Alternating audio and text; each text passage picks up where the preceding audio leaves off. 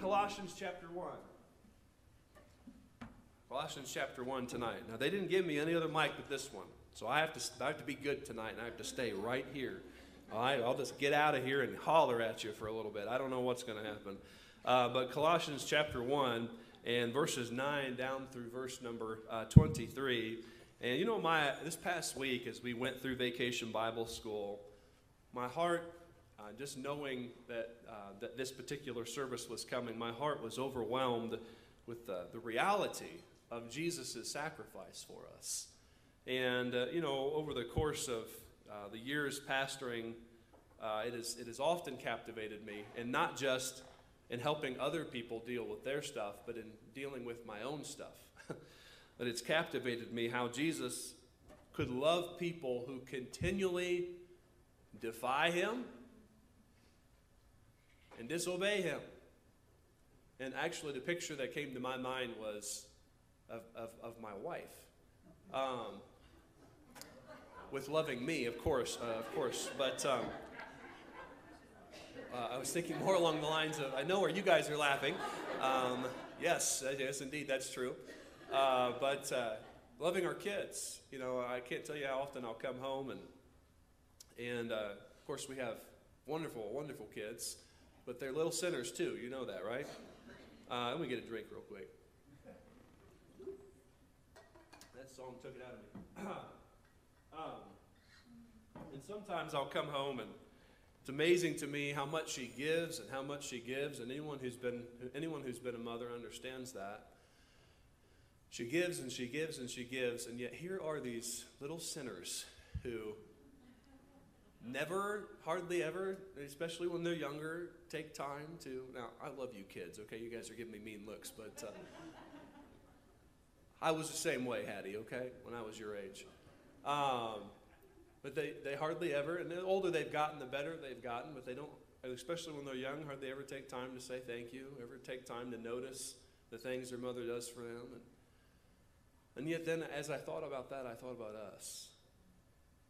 How ungrateful we can be, how inconsiderate, how spiteful, even, we can be to God who's given us everything, literally everything all riches in heavenly places in Christ Jesus. And how ungrateful we can become. Always asking for more, never satisfied with what God's given us when He's literally given us everything. Now, that's true for my kids with, with my wife. How much infinitely true is it of us that we should be appreciative of what Christ has done for us? See, the Bible tells us in Lamentations chapter 3 and verse 22 it is of the Lord's mercies that we are not consumed, because his compassions fail not. They are new every morning. Great is thy faithfulness. It's only because of the faithful mercies of God that we, on any given day, aren't consumed. Only because of the faithful mercies of God that God doesn't look down on any given day and says, I'm done with you. I mean, that's what we deserve. It's because of God's faithful mercies that that's not what takes place. And the fact is, most days we completely ignore all that Jesus has done for us and is doing for us. And it's a sad indictment on us as Christians. Like little children, we're always just asking for more, asking for more. And it's a shame. And so it behooves us as believers to take time like this to pause and remember what Christ has done for us. And uh, that's why nights like this are so incredibly important. And so, my heart's desire and prayer for our church tonight and for myself is that we would live our lives in such a way that is worthy of Christ's sacrifice for us. Worthy of Christ's sacrifice for us. Now, we could never deserve what he did for us, and that's not what I'm talking about. But you know what? We could take time to remember all he's done for us and choose to start living life today in honor of that sacrifice and in honor of what Jesus Christ has done and is continuing to do for us. And this really is the anthem of this passage of Scripture. Look again with me at Colossians 1 in verse number 9, where the Bible says, For this cause we also, since the day we heard it. Well, what is Paul talking about? The day we heard about these Christians in Colossae. They'd come to faith in Christ. Since the day we heard it, we do not cease to pray for you and to desire. So he's praying and desiring something for these believers that you might be filled with all the knowledge, uh, filled with the knowledge of his will and all wisdom and spiritual understanding, and that you might what? Walk worthy of the Lord unto all pleasing. Paul's great desire for us as the church was that we might grow to the place where we learn to live a life that is truly worthy of what Christ has done for us. And so I ask you tonight, as we prepare to gather around this table, are you living such a life today? What is required, practically speaking, to live a worthy life in honor of the Lord's sacrifice?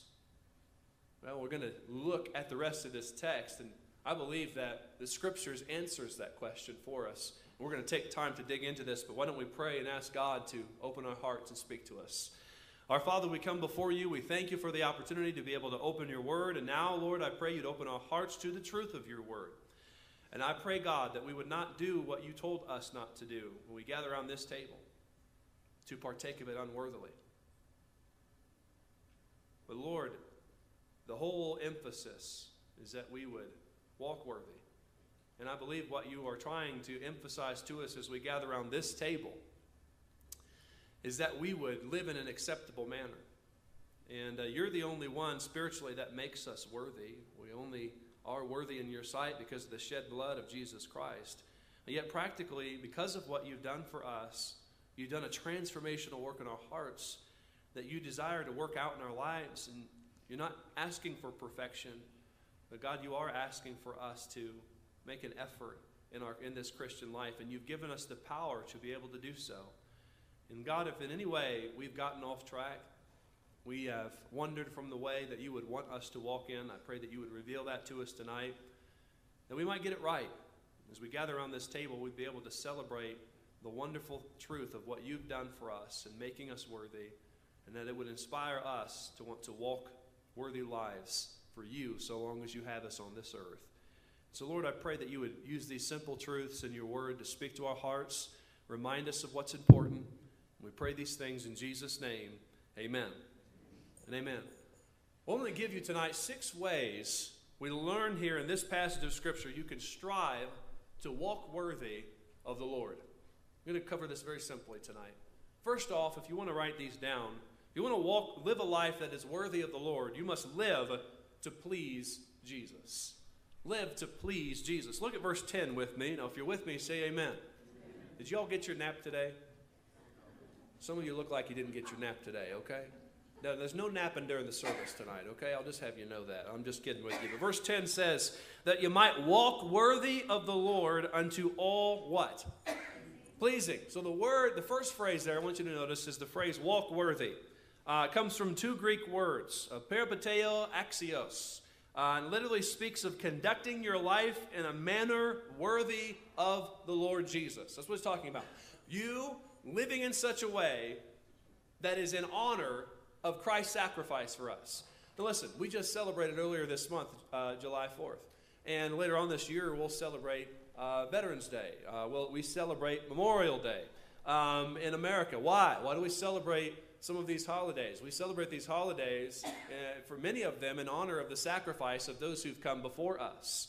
And uh, the, the, truth of the matter is, we've had, we have men and women who have served this country and, and given their lives for the cause of freedom. And we don't want to squander uh, their sacrifice. We want to uh, steward their sacrifice. And in, in a much greater sense, Christ has given us the greatest sacrifice. Greater love has no man than this, than a man lay down his life for his friends. But the greatest love was not a man giving his life for his friends, but the greatest love ever shown was a man, Jesus, giving his life for his enemies. We were his enemies, according to uh, the book of Romans in chapter number six. We weren't his friends, we were his enemies. When we were, when we were yet his enemies, we were reconciled to God through the sacrifice of his son, the book of Romans tells us. What a powerful picture that is. And in, in light of what Jesus Christ has done for us, The way that you can live a life worthy of Jesus' sacrifice is by listening to the admonition given us here. You're to live in a manner worthy of the Lord, and the way you're to do that comes at the end of that phrase we looked at that you might walk worthy of uh, that you might walk worthy um, of the Lord unto all pleasing. Uh, areskeia is the Greek there. It speaks of a desire to please. In other words, when you get saved, God does a transformational work in your heart, and no longer do you desire solely to live for yourself. No longer do you desire solely to, uh, to walk in sin, but in your heart, your desire has changed. Now you want to please the Lord. And God looks at the heart. Remember that. That's something we've, we've noticed many times as we studied the Sermon on the Mount. The Bible is talking about you are conducting your life in such a way that you are seeking to live in a way that is pleasing to the Lord. And so there's a fair question then. Is there anything in your life that you consciously know is not pleasing to the Lord? Not according to your standard, but according to His. Because if we're going to live lives seeking to be walk worthy of the Lord, you're going to have to choose to live to please the Lord. That means that sometimes you're going to have to say, you know what, I enjoy this, but I know I, I enjoy this in my flesh, but I know this is not something that pleases the Lord and I love Jesus more than I love me, I'm going to live to please Him. If I truly love my wife, sometimes that means that I'm not going to do certain things that she doesn't like me to do. Now, she'd probably like me not to do some things more than I choose not to do them, I'll be honest. But that, that is an expression of love, putting their needs before your needs. And one of the things that the Bible's teaching us here is a manner in which we can walk worthy is by seeking to live lives that are pleasing to the Lord. It's an easy question. Is there anything in your life that is not then pleasing to the Lord? Boy, some of us, we get so ingrained in our habits of life that sometimes we just don't even think about it. You watch television, and the cussing, and all the things that happen. It just doesn't even faze you anymore. Uh, you, you walk down the street, some of you men perhaps, and you let your eyes wander. The things that you listen to on the radio, the music that you listen to. I go on down the line, but the truth is, the Holy Spirit of God does a whole lot better than I'll do standing up here. Is there anything in your life that is not pleasing to the Lord? Because if we're striving to live lives that are honoring to Christ's sacrifice for us, that's where it starts. Live to please Jesus. The second thing, you can write this down live to produce for Jesus. Live to produce for Jesus. Look at verse 10. The Bible says in the middle of that verse, being fruitful. There's the second action phrase being fruitful in every good work. Now, the phrase being fruitful, it speaks of bearing fruit, obviously um, being fruitful. And it's actually in the present active tense, indicating that you should be presently active about bearing fruit for the Lord. Now, we talked about good tree, bad tree this morning, right? And the good tree produces what kind of fruit? Some of you were listening. Good job, okay? Yes, produces good fruit. Jesus told us in John 15 and in many other places that his intention was uh, he said, You have not chosen me, but I have chosen you and ordained you that you should go forth and that you should bear fruit and that your fruit should, should remain. And part of being saved and having God in your heart and working in your life, part of the result of that is going to be that you, as a believer, should be producing spiritual fruit in your life and we don't produce the fruit, it's God that produces the fruit through us. We know it comes by His divine power. And yet, as believers, it should be our desire in seeking to please the Lord to bear fruit that brings glory and honor to His name. Now, sometimes what's produced through our life, let's be honest, it's not very good stuff. Sometimes we struggle. But our desire ought to be to allow the Spirit of God to work through our lives to produce that which is good. It's a manner in which we can walk worthy of Christ's sacrifice for us. Live to please Jesus. Number two, live to produce for Jesus. And let me just ask this before we move on. How's the fruit been in your life of late? The Bible says the fruit of the righteous is a tree of life, and he that wins souls is wise.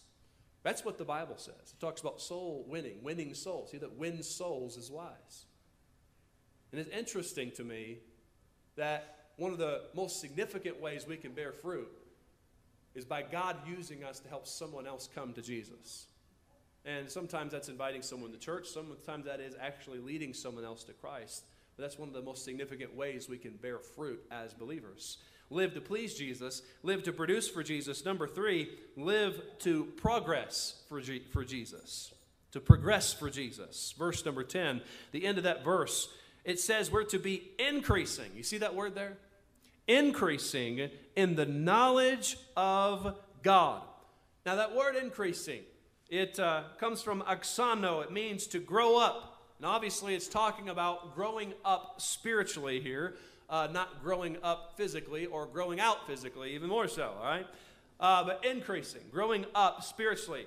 And this is in the present passive tense, which indicates you don't make the growing happen, God makes the growing happen within you. Listen, God wants every one of us to grow. So why don't some of us grow and other, others of us do as quickly?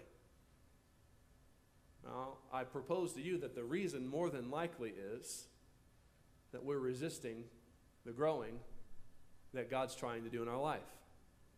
Sometimes, in order to give, get the growth in that God wants for a believer, He has to do some pruning, some chastening, some discipline in your life to get you to a place where you're healthy and you can grow again. We don't want to be in that kind of position when we are resisting the work of growth that God wants to do in our heart, one of the ways you can walk worthy of the Lord is live in such a way that you are allowing the Spirit of God to work in your heart and transform, uh, transform your heart and renew your mind and continue to grow in your faith. And so, as you seek to live a life that is pleasing to the Lord, what's indicated here is that God wants to grow you in the process. For it is God that works in you both to will and to do of his good pleasure. Philippians 2:13. Think about your life tonight. Where are you at spiritually? Now rewind 1 year. Are you closer to God today than you were then? Have you grown in your faith more today than you were than, than the place where you were at then? See, for many of us, if we'd be honest, Go back a year, five years, ten years. We're not growing. We're backsliding. We're declining. Can I say that's not normal Christianity? And that is not living a life honoring the great sacrifice that Jesus Christ has made for you. You're still saved, on your way to heaven, praise God for it. Listen, you consider what we are thinking about tonight gathering around this table should change your mind about some things. I want to walk worthy. Live to please Jesus. Live to produce for Jesus. Live to progress for Jesus. Num- uh, number four, live by the power of Jesus. Live by the power of Jesus. Now look at verse number 11. If you're still with me, say amen. amen. Verse number 11, it says we're to be strengthened with all might according to his glorious power unto all patience, long suffering, with joyfulness. That word, strengthened, dunamao in the Greek, it, it means to make strong. And this is also in the present passive, which doesn't mean that you make yourself strong. You're not building yourself up, but it's something that God is doing in you. Where does our strength come from as believers? Well, it comes from the Lord. And if you try to do it yourself, You'll fail miserably, or as one person said, you'll succeed even more miserably because God's power won't be in it. The Bible says in Ephesians 6 and verse 10, we learned this this week with the young people uh, be strong in the Lord and in the power of his might. In 1 Timothy, the Bible says, be strong in the grace that is in Christ Jesus.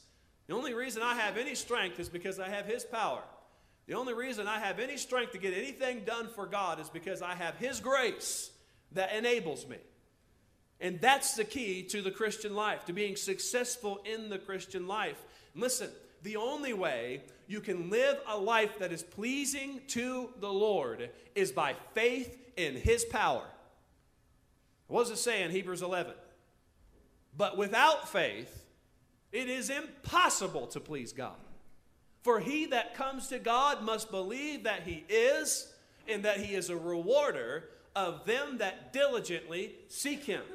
You cannot possibly be living a life that's pleasing to the Lord if you're doing it by yourself. Listen, one of the, one of the easiest ways you can live a life walking worthy of the Lord is simply living by faith in the power of God. It's a lot more simple than we make it. Listen, you say, how, how do you do it? How do you do it, preacher? Well, I won't say I do it perfectly.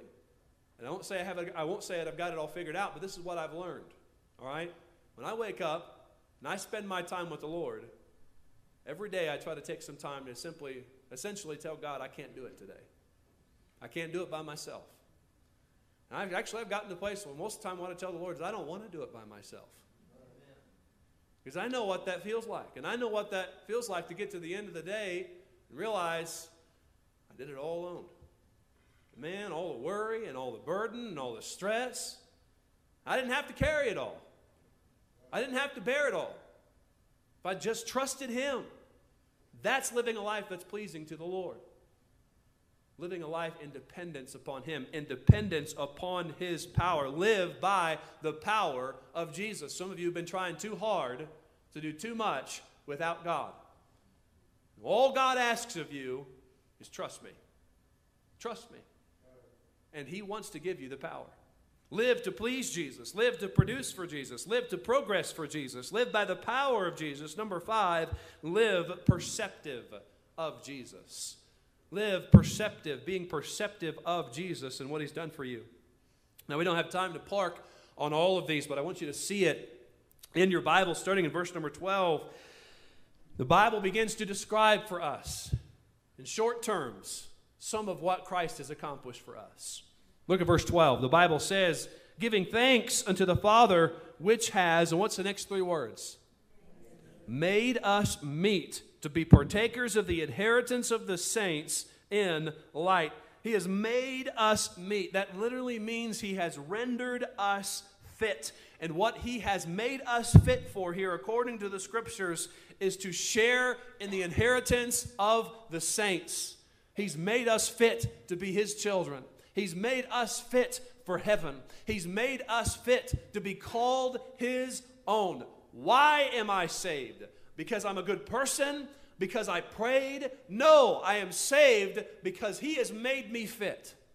He has made me acceptable in God's sight. And what a glorious privilege that is. That's something He's done for me. All right? I don't make myself fit.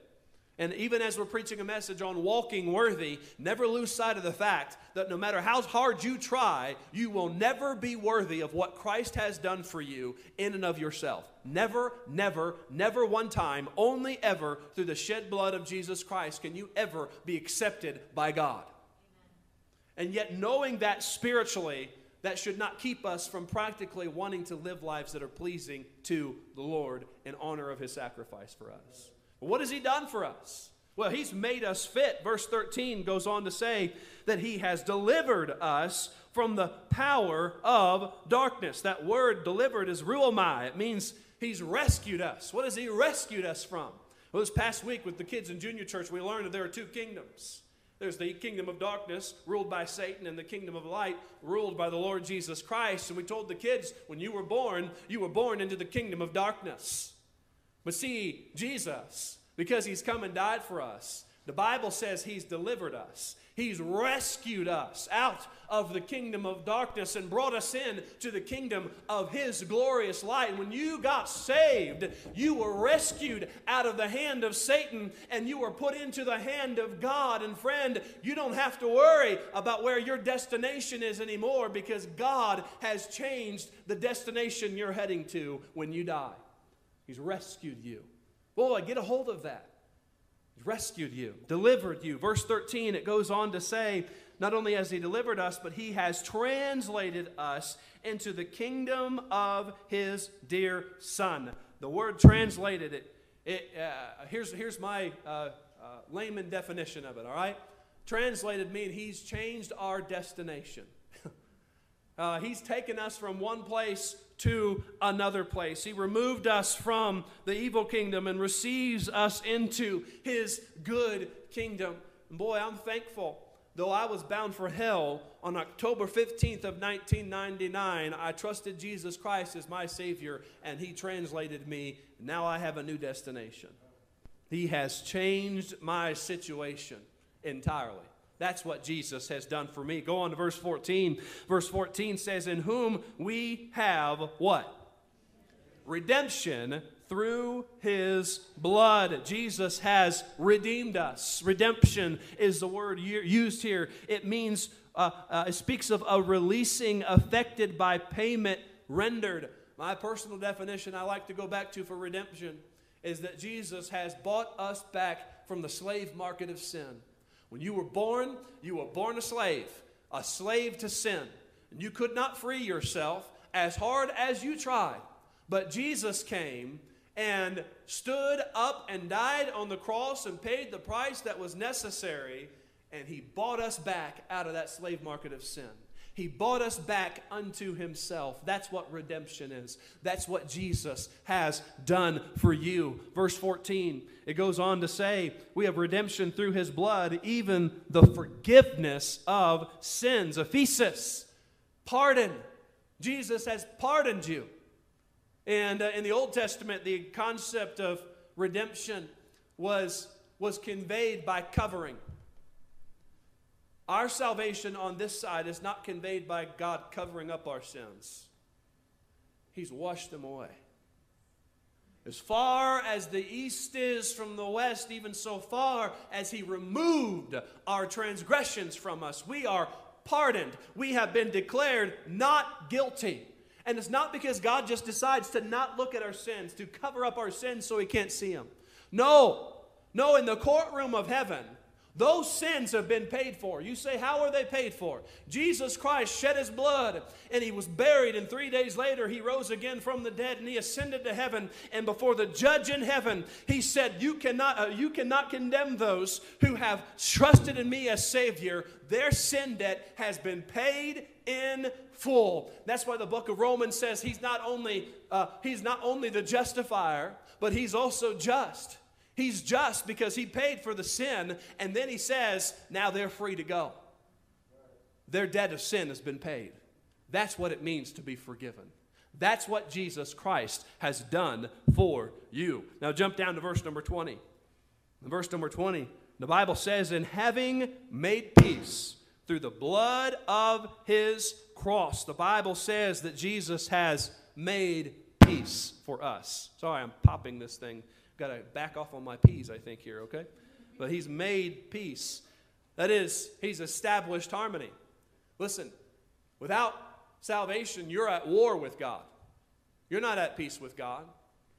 And before you get saved, you don't think God wants anything to do with you because the truth of the matter is your sins have separated between you and your God and uh, uh, made it so that He will not even hear you. The book of Isaiah, verse 66 says, or cha- chapter 66, verses 1 and 2. You're not, at, you're not at peace with God. You're at war with God before you get saved. That's why a lot of people struggle with the concept of God. They feel like God's against them. The truth is, He is. God is angry with the wicked every day. That's what the psalmist said.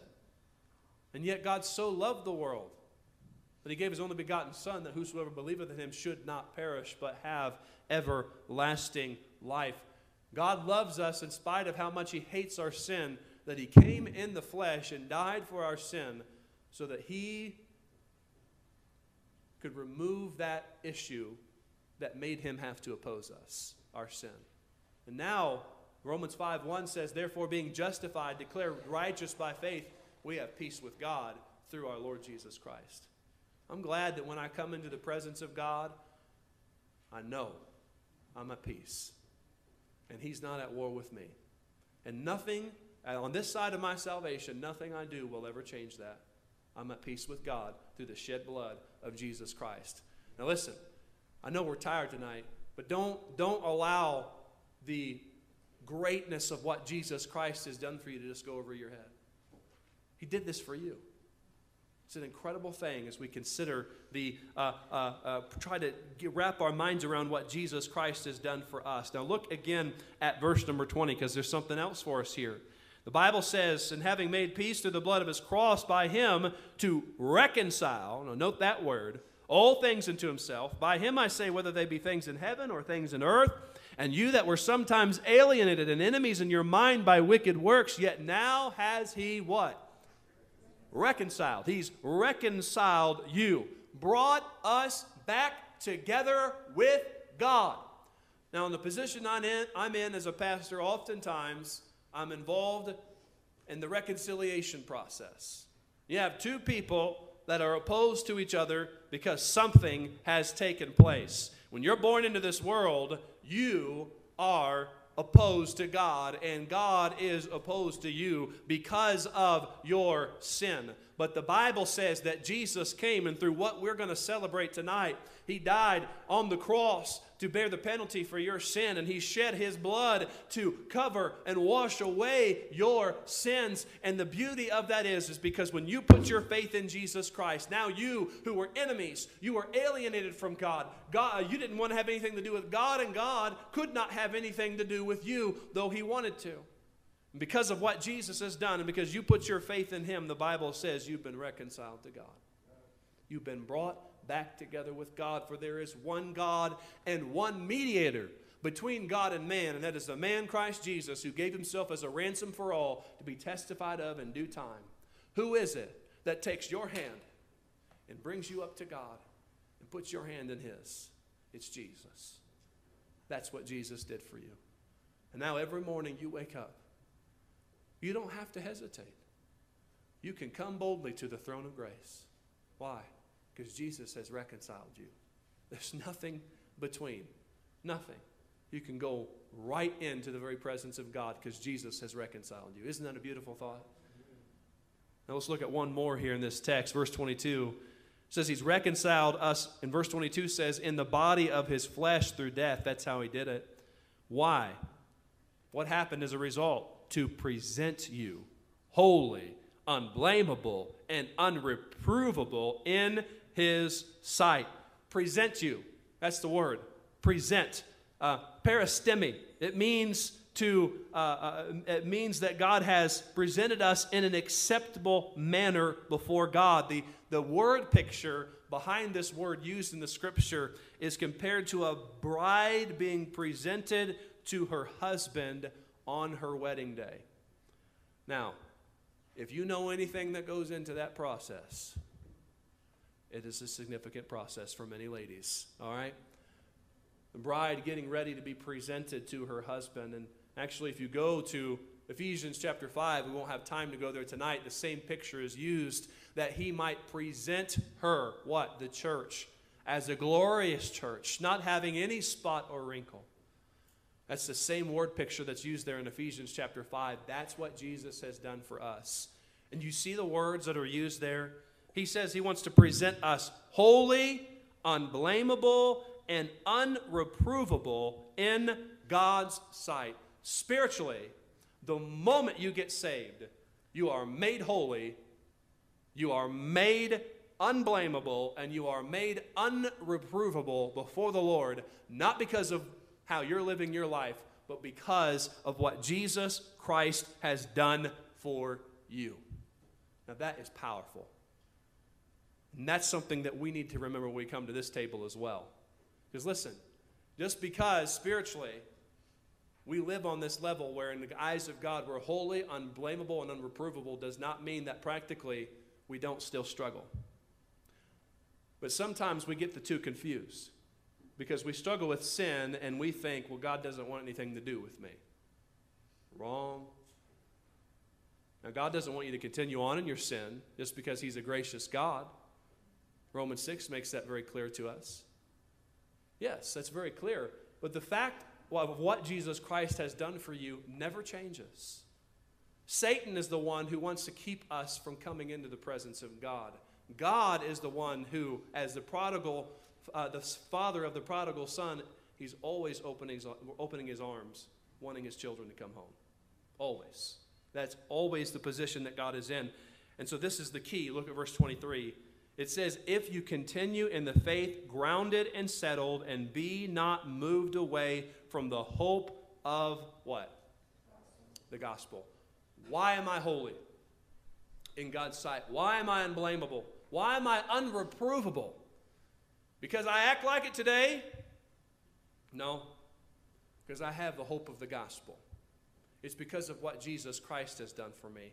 That's what makes me holy. It's because of what Jesus Christ has done for me. That's what makes me spotless, unblameable, unreprovable in the sight of God. And the sooner you get a hold of that truth, the more at peace you'll be in your Christian life. And so, listen, I've taken a lot of time to expound what the scripture is t- telling us here, but you want to live a life walking worthy of what the Lord has done for you. Live being perceptive of what Jesus has done for you.